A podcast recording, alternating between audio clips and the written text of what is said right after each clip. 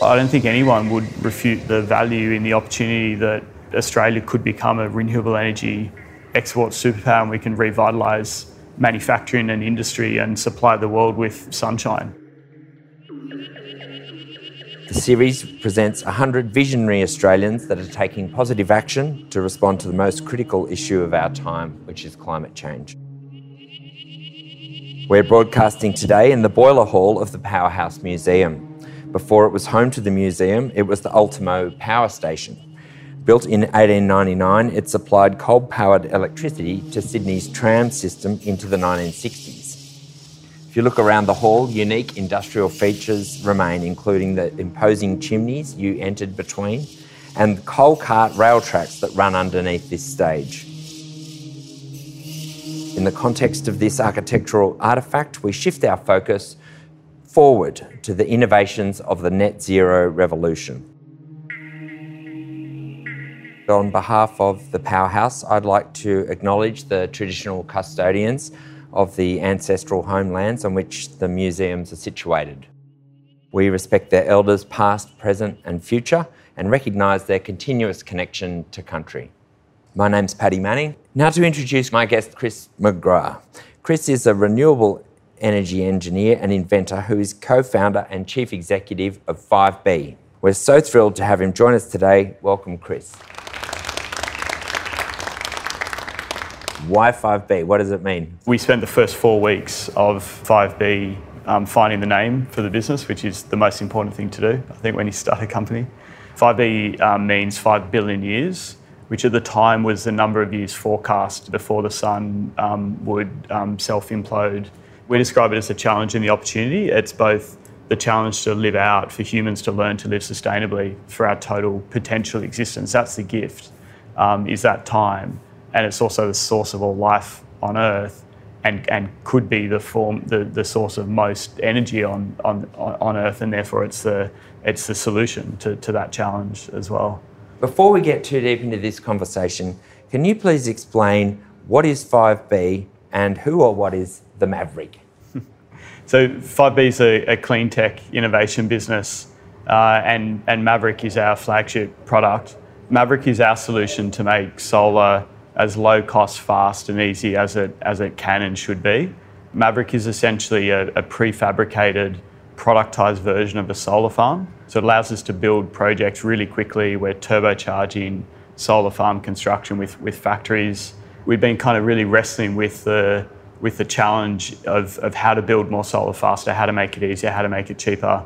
In the Australian environment, for us that meant remote locations, really harsh conditions, high labour costs, particularly on construction sites, and prefabrication is a really obvious answer to that. We could see that actually the challenge was shifting from not just how do you make the solar module more powerful, more efficient and lower cost, but how do you get that from the factories into the field and operating in the lowest cost, fastest way. It was actually more about how do we really turbocharge and streamline and accelerate the deployment. We've been really blessed, I guess, in building on the last kind of like 30, 40 years of R&D and industry in the solar module space. And then we're kind of picking that up and running with it in terms of turning that into the next phase of the challenge. But I think it started for you on a farm, didn't it? Like the actual moment is still a moment that I can remember viscerally. And it was having travelled around the country. At the time I was working at Infigen Energy developing some of the country's first large-scale solar farms, and we're travelling into some really remote locations. We were seeing prefabrication being used in mining industry and in building demountables, etc. And we were wrestling with our construction costing that was coming back in, and it was too high and we needed to be competitive. We wanted to build more. And then we're out at a property in Ningen, Western New South Wales, and playing around with some solar monitoring equipment. It had broken and we needed to go and fix it, and we were pulling some bits off, and we ended up with a couple of solar panels kind of lent up against the farm fence. And this is kind of on the edge of a 100-hectare property of a solar farm to be, a total greenfield site, in the sense that it was pasture, it was a cattle paddock.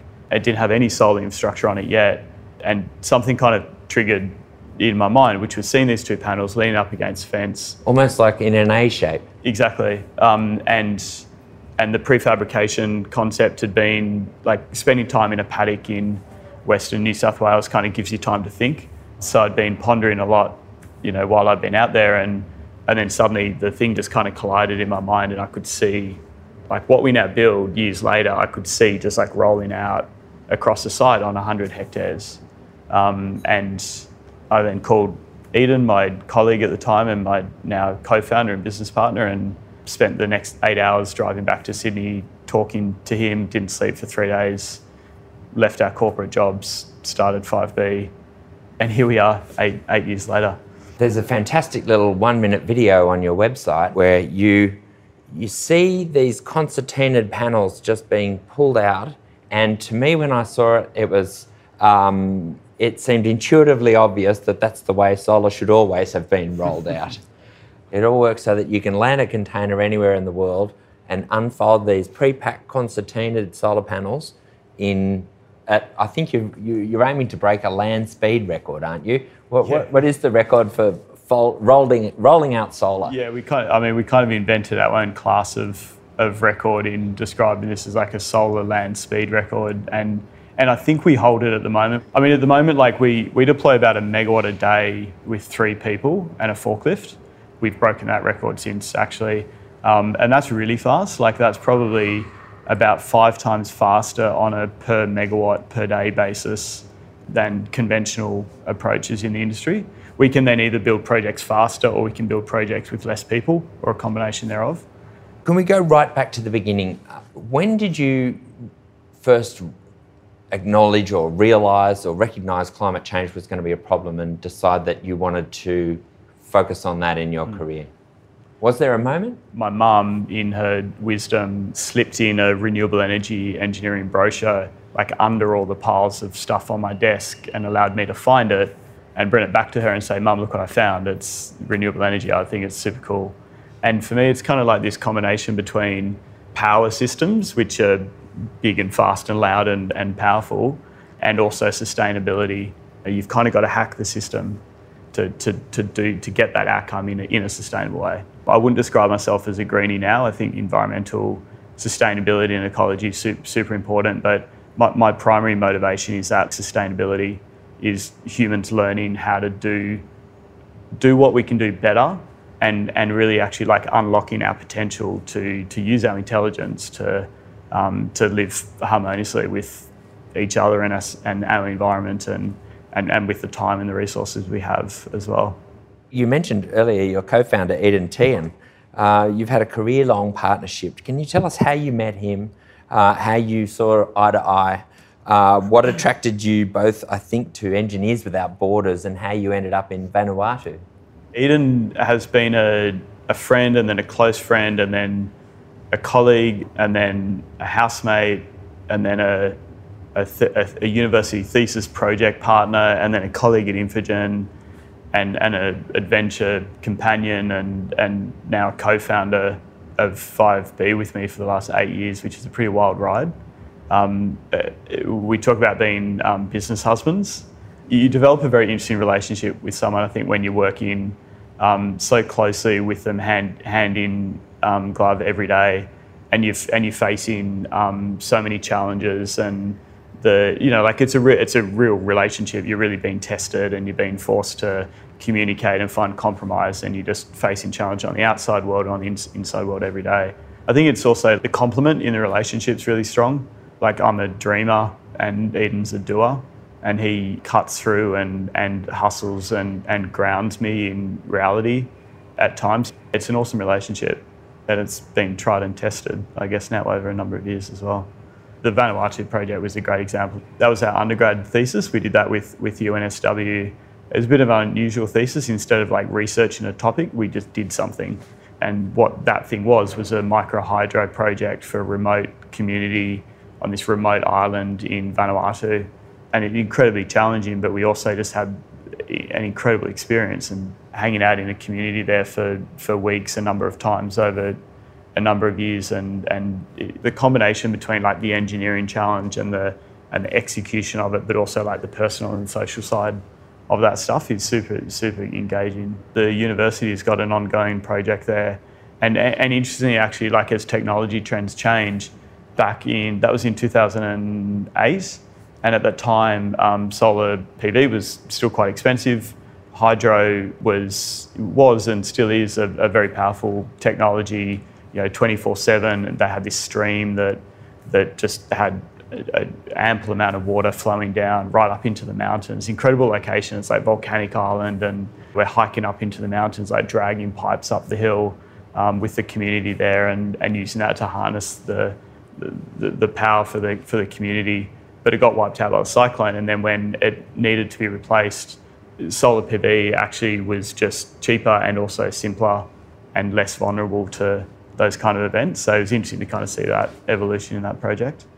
It's sort of reflected in the culture. When I came to visit you out at your new campus at Mascot in Sydney, the culture of the place feels kind of freewheeling, it feels kind of friendly. It's kind of like a startup environment. I guess the more recent use of 5B, but that to us is all about like enjoying the ride, and the freedom and the creativity that comes from that is super critical. And we've kind of always, I guess, enjoyed working in that way. You go from university together, as I understand. You go with Edan. You go from university to Infigen. That was one of the first serious wind farm developers in Australia. Yeah. What was that experience like? I still remember my first manager there, David Griffin, who's the CEO and co-founder of Sun Cable. He hired me, and I still remember showing up to my interview, and I thought that I had convinced him that I knew what wind farm development was, and he was fascinated with the story about Vanuatu and how to, I'd been this university kid managing a community and this project and finding funding and stuff. And I think that's kind of what grabbed him about me. And I turned up to my first day of work, and he sat me down and said, "You don't know anything about wind farm development, do you? You don't really know what this role is about." And I agreed, I confessed, and he said, "It's okay, I know why I hired you, and I'll teach you." And that was kind of the start of a long relationship that we've had. As I'll describe him as a mentor, and he's taught me a huge amount about the commercial business world. He learnt how to develop wind farms from the ground up. He has this awesome story about they were trying to develop carbon farming initiatives back in the early 2000s, and their investors were saying, "We want something more tangible." So they went home, read all about wind farming on the Danish Wind Society website, woke up the next morning and became wind farm developers. Those kind of stories for me, and his ability just to do it was a really, really big, I guess, maybe not an inspiration, but an enabler for me to just see that that's possible. I still remember sitting in the boardroom at Infigen, and I'd been there for a month or two working on wind farm projects, and everyone was super excited. We had some celebrations, and then someone said, "But does anyone here actually know solar?" And David, everyone's a bit quiet, and then David's like, "Christo, you did solar, didn't you?" And then that's kind of how I started my career in solar. So you have your light bulb moment out at the farm at Ningen. You take the idea, as I understand, to Infigen and say, "Do you want to develop this?" What do they say? In our naivety, in our optimism, we had an idea and we wanted to grow it, and we loved working at Infigen. It was an incredible place to work. So the natural answer was, well, let's do that there where we work. Let's combine the best of both worlds. And we received some advice at the time that was along the lines of, I think you need to go and form your own business and do it yourself. And it hadn't really occurred to us that we could do that. I always imagined that I might start a business one day, or I might do my own thing one day. But at that time, I wasn't thinking I really want to start a company. I've never been really allured by the startup vibe. I actually really don't like the word startup. It has funny connotations to me in a very kind of temporary, impermanent kind of way. But that advice kind of triggered us to think, how would we do this? Could we do it? And we had the idea that it was burning a hole in our brain as well. It wasn't really an option to us to not do it. It was really just a question of how we did it, and then we just needed to kind of find that path. We bootstrapped the business from the ground up. We were granted from a friend a corner of a sand quarry that became just a little bit of spare space that became our prototyping site. We fitted out a 40-foot shipping container into a workshop down there. Our office was a spare bedroom in my house that we were renting. I ended up like living in that bedroom and working in the same room for a while for, you know, some other story there. Our first prototype was like in our backyard.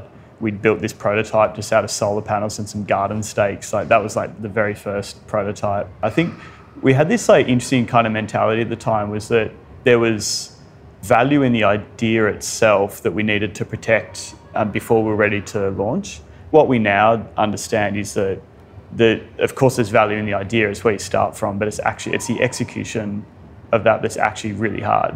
And that's what creates the value. Like you need the idea, that's the buy-in and the starting point, but it's how you actually then turn that into something. 5B is the technology partner for the Tennant Creek solar farm component of a $20 billion project led by Sun Cable, which is building the world's largest solar-powered infrastructure system in northern Australia to deliver power to Singapore. To me, one of the things that's inspiring about Sun Cable is the idea that it shows that renewable energy can be exported and an export earner for Australia. We feel sort of dependent on mining and agriculture to pay our way in the world. But this points the way to a very different future, you know, beyond fossil fuels. We see it as a real lighthouse project. They were the first large gigawatt scale project that was really gaining a head of steam. They were the biggest at the time and the first one to really start to become tangible. It is this amazing lighthouse, I think, to show the industry and the world how it could happen, what it could be, and also to like get people moving on the challenge, because it's not easy.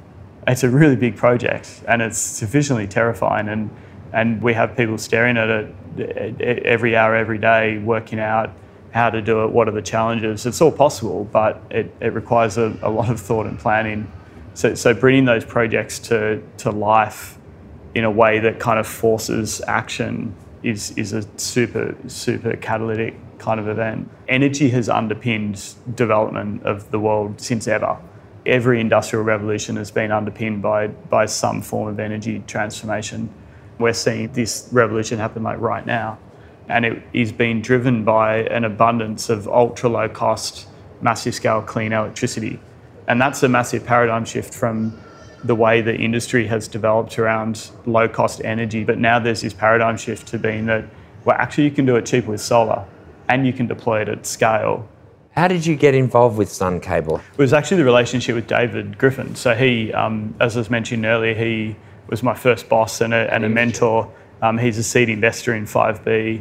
I'll be poking David for until the end of time as to whether he invested in us to be able to build Sun Cable, or whether what we were doing really helped highlight how cheap and fast solar could get, and therefore, you know, showed how Sun Cable could exist. I think it's, you know, a combination of both.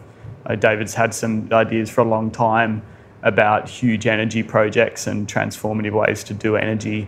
And now we have this awesome collaboration that they're developing the tech that will be the platform for them to build the most outrageously large project. It could be the rebirth of manufacturing in Australia, couldn't it? We've got this endless cheap power. And it's playing to our strengths. We have space, we have sunshine without stating the obvious. We have like vast amounts of resources. We have the technology to do it.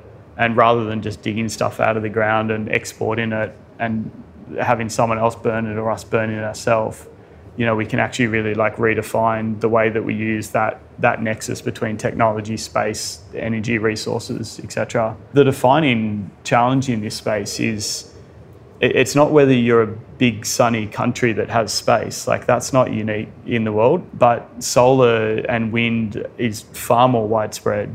And it's not saying it's, you know, everyone has the same opportunities, but the number of countries that could become the new hydrogen superpower is like, you know, more than one, but it's the challenge of like just getting in there and doing it first. And I think that's where Australia has this huge opportunity, but we won't unlock it and realise that if we don't actually really act on it. I suppose most households would be familiar with the concept of rooftop solar panels generally measured in a capacity of kilowatts. Most of your commercial and industrial installations that I understand in Australia at the moment are at the measured in megawatts. Yeah. You're talking, when you talk about Sun Cable, you're talking about rolling out gigawatts. But there's an even bigger number, isn't there, of terawatts that we need to build. So can you kind of explain that scale? I can try. I mean, fortunately, we use the metric system, which helps, and they're all orders of thousands apart from each other. An average house rooftop system would be in the order of like 1 to 5 kilowatts. We build like kind of rural or like agricultural farm-based systems. It might be like tens of kilowatts up to maybe 100 kilowatts or so. That's a project that's kind of in the order of like maybe 30 by 30 meters. And then we build some what we call commercial industrial projects, so kind of 1 to 10 megawatts, and roughly, like a rough number would be 1 hectare per megawatt for us. We're much more land dense than conventional solutions, so that's we use less land than others, but that's kind of our number. And a 1 to 10 megawatt project is like, we've got some awesome photos on our website. One of my favourite photos is a couple of megawatt solar farm in the backdrop of this like huge gold mine pit in Western Australia, and it's just this awesome visual of like mining and solar and the red dirt and the bush in the background. And so that kind of size project is like, it's a few $1 million. It powers a facility. And then like large utility scale solar farms, like what Australia would call large scale, would be in the order of like 50 to a few hundred megawatts. Roughly $1 million per megawatt is another metric. And then Sun Cable are building the world's largest solar farm. Their project has crept up from 10 gigawatts now up to about 20 or so, and that's their stage 1 as well. For context, like a coal power station would be like 1 to 2 gigawatts. So they're building something that's in the order of like 10 times an average coal power station. Terawatts is what we're about, and it's kind of cool because like, when we started in the industry, it was about megawatts and not gigawatts, and then gigawatts started to become a bit more thrown around. And terawatts is now something that, like, we've just gone on a big roadshow for an investment round, Australia, US, Europe virtually, and we stand up in front of very serious investors and we say the world needs to build 40 to 80 terawatts in the next 30 years. And it's heard and accepted. And that's a pretty wild number. It's entirely necessary. And how much have we built so far? 0.75. So in all of history, we've built 0.75. Yeah. By 2050, we need to build somewhere between 40 and 80. To 80. And I think the number's actually 80. It's an eye-wateringly large challenge and need, but it's also entirely possible if we get our skates on. The war in Ukraine right now, I mean, that is putting pressure on. There is a geopolitical element to this, isn't there? And it is putting pressure on countries to get themselves quickly off Russian oil and gas. It's not a very big step from there to getting off oil and gas completely. Maybe that gives new, fresh impetus to something like Sun Cable. Yeah. I mean, yeah, to say from the outset, war is terrible, but absolutely right. Like in this case, it is particularly the energy kind of context in Europe and Russia's role in that is really kind of provoking renewed thought and focus around energy security and resilience and sovereignty. And the same has already been happening between China and the US. China is the heart of 80 to 90% of the world's solar module production still. It's why solar modules are so prevalent and cheap. China has done an incredible job at building an industry and a supply chain and a whole ecosystem around achieving that outcome. We should have production of solar modules in Australia. We have all the underlying resources. We have all the tech. We have the ability to then use it very usefully for our own energy and for energy-intensive exports, etc. And we should get on that journey, but also that takes many years of investment. But I think generally, like between COVID and US, China, and Russia and Europe, maybe they're kind of stress points of globalisation in many ways. Sun Cable is kind of the positive side of that, which is Singapore needs energy and wants energy. They don't want to import LNG, and Australia's a strong ally of Singapore, and therefore a sunny cable is a great way to do that. So we're at this very exciting time where turning to renewables and electrification of the grid and all the supporting technologies around that is the tech is there, it's actually economically positive. And then when you overlay energy security and politics around that, you know, suddenly that's really going to start to shift, I think. You have projects, I think, in Texas, Chile, India. Do you think Australia is at risk of falling behind?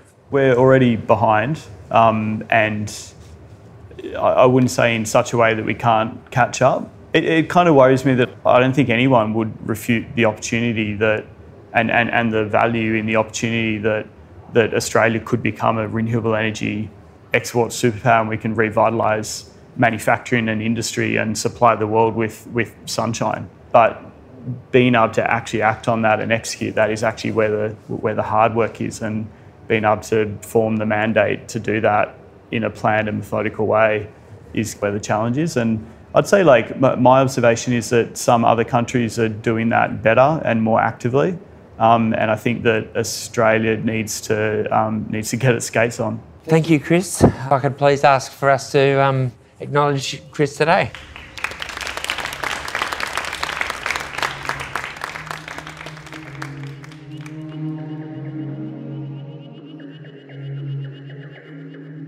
To follow the program online, you can subscribe wherever you get your podcasts and visit the 100 Climate Conversations exhibition, or join us for a live recording. If you wish, go to 100climateconversations.com. This is a significant new project for the museum, and records of the conversations will form a new climate change archive preserved for future generations in the powerhouse collection of over 500,000 objects that tell the stories of our time.